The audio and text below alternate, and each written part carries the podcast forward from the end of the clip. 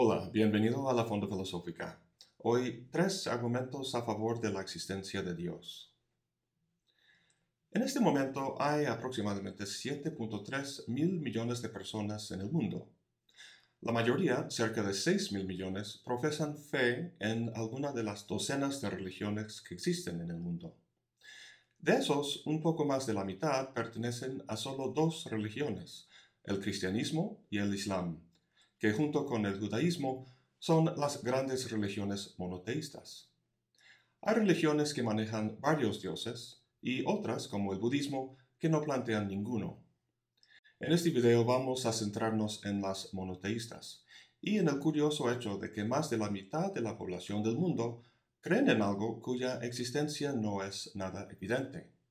¿Hay alguna forma de justificar esa creencia? Hoy vamos a ver argumentos que se han proporcionado a favor de la existencia de Dios.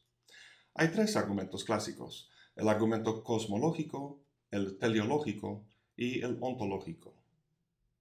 El argumento cosmológico es el más antiguo.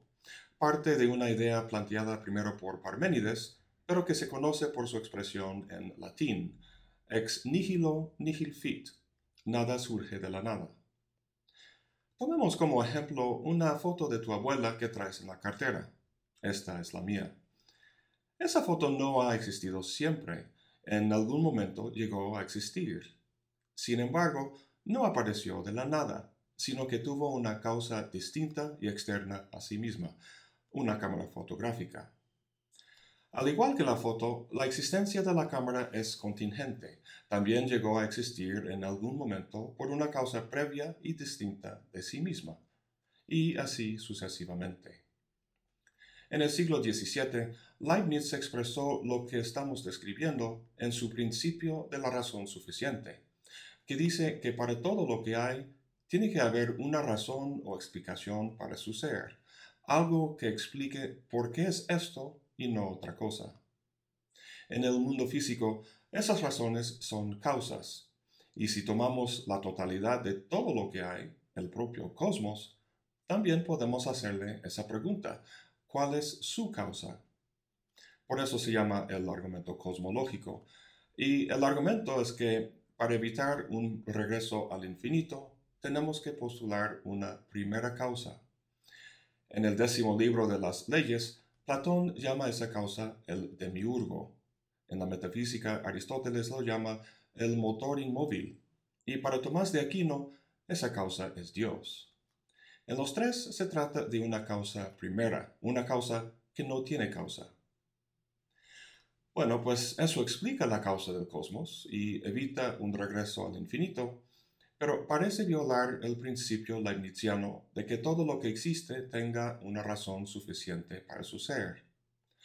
Si Dios existe, ¿cuál es la razón de su ser? ¿Cuál es la causa de Dios? Esa es la pregunta que le hago al testigo de Jehová cuando toca mi puerta y trata de convencerme de la existencia de Dios. El testigo nunca opta por responder esa pregunta, sino que insiste que Dios no requiere de explicación Dios siempre ha existido y siempre existirá. Sin embargo, si Dios puede eximirse de la cadena de causas, ¿por qué no el propio cosmos? ¿Por qué no decir que el cosmos simplemente es y dejarlo ahí? A fin de cuentas, los que critican el argumento cosmológico dicen que si se trata de razonar sobre este tema de acuerdo con el principio leibniziano, entonces encontrar una explicación para el cosmos es, en efecto, muy difícil. Pero las cosas se tornan mucho peores si agregamos un ente más, un Dios infinito y perfecto, como creador del cosmos, ya que su explicación sería infinitamente más difícil. Pasemos a ver el argumento teleológico, a ver si tiene más éxito. Al igual que el anterior, este argumento procede de forma a posteriori, es decir, parte de una observación en la experiencia, por ejemplo, la relación de causa y efecto, y propone una hipótesis para explicar lo observado. En el caso que estamos considerando ahora, lo que se observa es el orden o diseño que se encuentra en la naturaleza. Si suelto una piedra, siempre cae. Las órbitas de los cuerpos celestiales son muy precisas, y los días y las estaciones se repiten con muchísima regularidad. El mundo es un fenómeno complejo, pero su complejidad es ordenada, no caótica. Los defensores de la existencia de Dios tomaron esta observación y la comparaban analógicamente con los artefactos del mundo humano, por ejemplo, un reloj. Si caminando en la playa encontraras un reloj tirado por ahí, sabrías que no emanó naturalmente de ese entorno, sino que fue armado intencionalmente para lograr algún fin. Las partes del reloj están ordenadas para producir movimiento, y ese movimiento se regula para que indique la hora del día. El fin o telos del reloj indica que fue diseñado, y cualquier cosa diseñada implica un diseñador, en este caso un relojero. Ahora bien, el intrincado diseño y relación de las partes del reloj sirven como analogía de la relación entre todas las partes del mundo. El fin del reloj es indicar la hora, y el fin del mundo, pues se puede identificar múltiples fines de acuerdo con las diversas leyes de la física, la biología y la química, pero el punto es que el conjunto de esos efectos, como una manifestación de diseño, implica un diseñador, que obviamente no es el ser humano, sino Dios. David Hume, en su Diálogos sobre la religión natural, analiza este argumento y cuestiona la viabilidad de la analogía entre los artefactos humanos y el orden natural. Para que una analogía funcione, tiene que haber suficiente similitud entre las cosas comparadas. Entre relojes y sistemas planetarios, Hume no ve más que disimilitud. Además, cuestiona por qué el orden tiene que indicar un diseño inteligente. El universo, para que exista, para que sea algo y no meramente una nada caótica, tiene que ser una totalidad compuesta de partes. Entonces, el mero hecho de que lo observamos no implica necesariamente que haya sido diseñado. De hecho, lo que hace falta es demostrar que el orden puede ser producto únicamente del diseño. Aquí es donde entra Charles Darwin. Antes de la publicación del origen de las, especies, se pensaba que habían solo dos opciones para explicar el orden de fenómenos tan complejos como el ojo, por ejemplo o bien su orden provenía de un orden previo, Dios, o provenía del puro azar. Para Darwin esto era una disyunción falsa. En su famoso libro plantea una tercera opción, la selección natural. Sin duda, el azar es un elemento importante de la selección natural. En el proceso de la reproducción, la información genética de los padres se replica pero con ciertas mutaciones aleatorias que luego se manifiestan en los caracteres biológicos de la cría. En un momento dado, todas las crías de una especie en cierta región geográfica manifestarán una gama de ligeros cambios con respecto a sus padres. Algunos de esos cambios harán que los organismos que los traen sean más aptos que otros para sobrevivir en el entorno en que se encuentran. Esos organismos tenderán a sobrevivir y a pasar esos cambios a nuevas generaciones, mientras que los organismos que tienen cambios relativamente no favorables para la supervivencia tenderán a morir. En este proceso no hay diseño en absoluto, sino solo mutaciones aleatorias y la correspondiente adaptación o falta de adaptación del organismo a su entorno. De esta manera, con millones de años de reproducción, mutación y adaptación, se puede explicar la emergencia de fenómenos tan complejos como el ojo.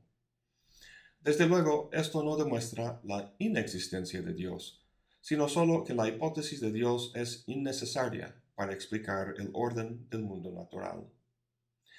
Como final, llegamos al argumento ontológico. A diferencia de los primeros dos, este argumento procede de forma a priori. Su razonamiento no parte de una observación de algo en el mundo, sino que parte del análisis de un concepto, a saber, el concepto de Dios que tenemos en la mente. Con base en ese análisis, va a deducir una consecuencia necesaria, la existencia real de Dios. La idea de este argumento es ingeniosa porque intenta pasar del orden puramente conceptual a concluir algo en el orden existencial empírico, cosa que normalmente no sucede. Por ejemplo, si quieres saber si una manzana o un unicornio existe, puedes analizar el concepto de manzana todo lo que quieras, sin embargo, no te permite inferir nada sobre su existencia. Para saber si existe, tienes que ir al mundo, abrir los ojos e investigar usando los sentidos. No obstante, hay casos donde el análisis del concepto sí nos dice algo sobre su existencia. Considera el concepto de un círculo cuadrado. No hace falta que busques en el mundo para saber que no existe semejante cosa. La mera definición de círculo nos permite saber que un círculo cuadrado no existe. Mientras que la definición de unicornio no, porque un unicornio inexistente no es contradictorio como lo es un círculo cuadrado. El argumento ontológico va a adoptar este tipo de razonamiento. Fue planteado por Anselmo de Canterbury en el siglo XI y procede básicamente de la siguiente forma. El primer paso dice, Dios es un ser del que nada mayor puede ser pensado. Este quiere decir que si tratamos de pensar en la cosa más excelsa, dotada de todas las perfecciones, por definición esa cosa sería Dios.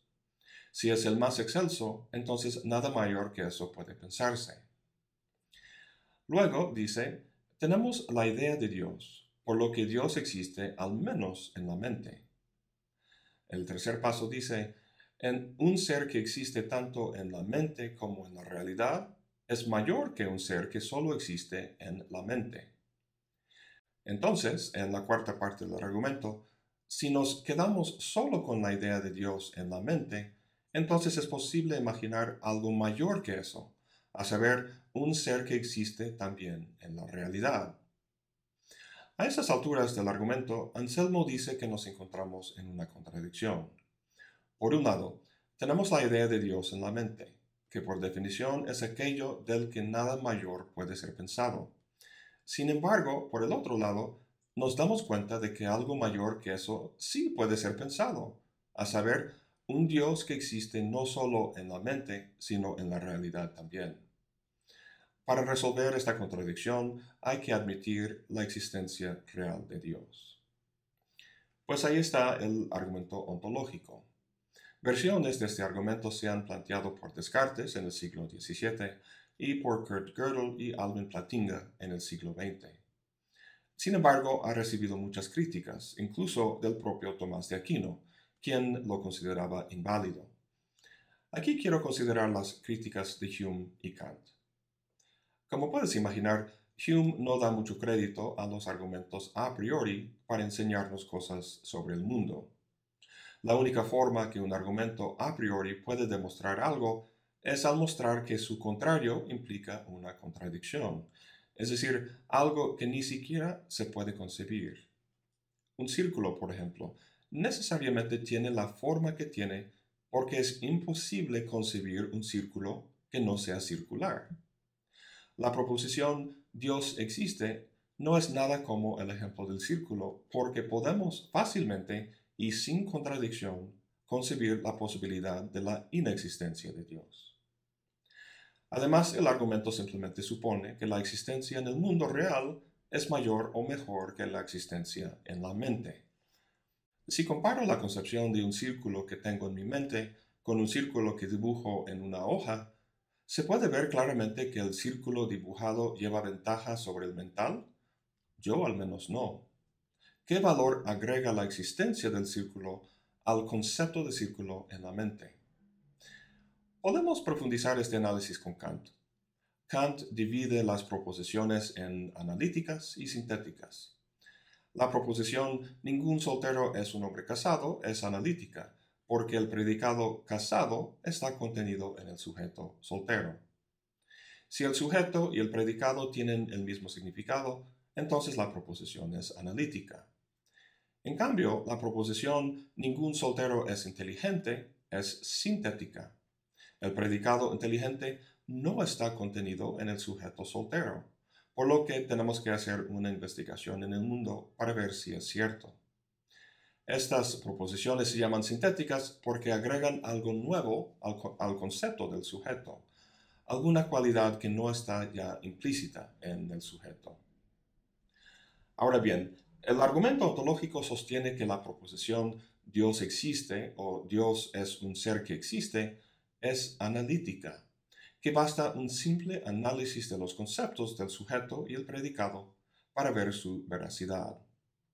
El primer problema que tiene Kant con esto es que las proposiciones analíticas son meras tautologías. Son verdaderas debido al significado que nosotros damos a los conceptos que las componen, por lo cual no nos puede decir nada sobre la realidad.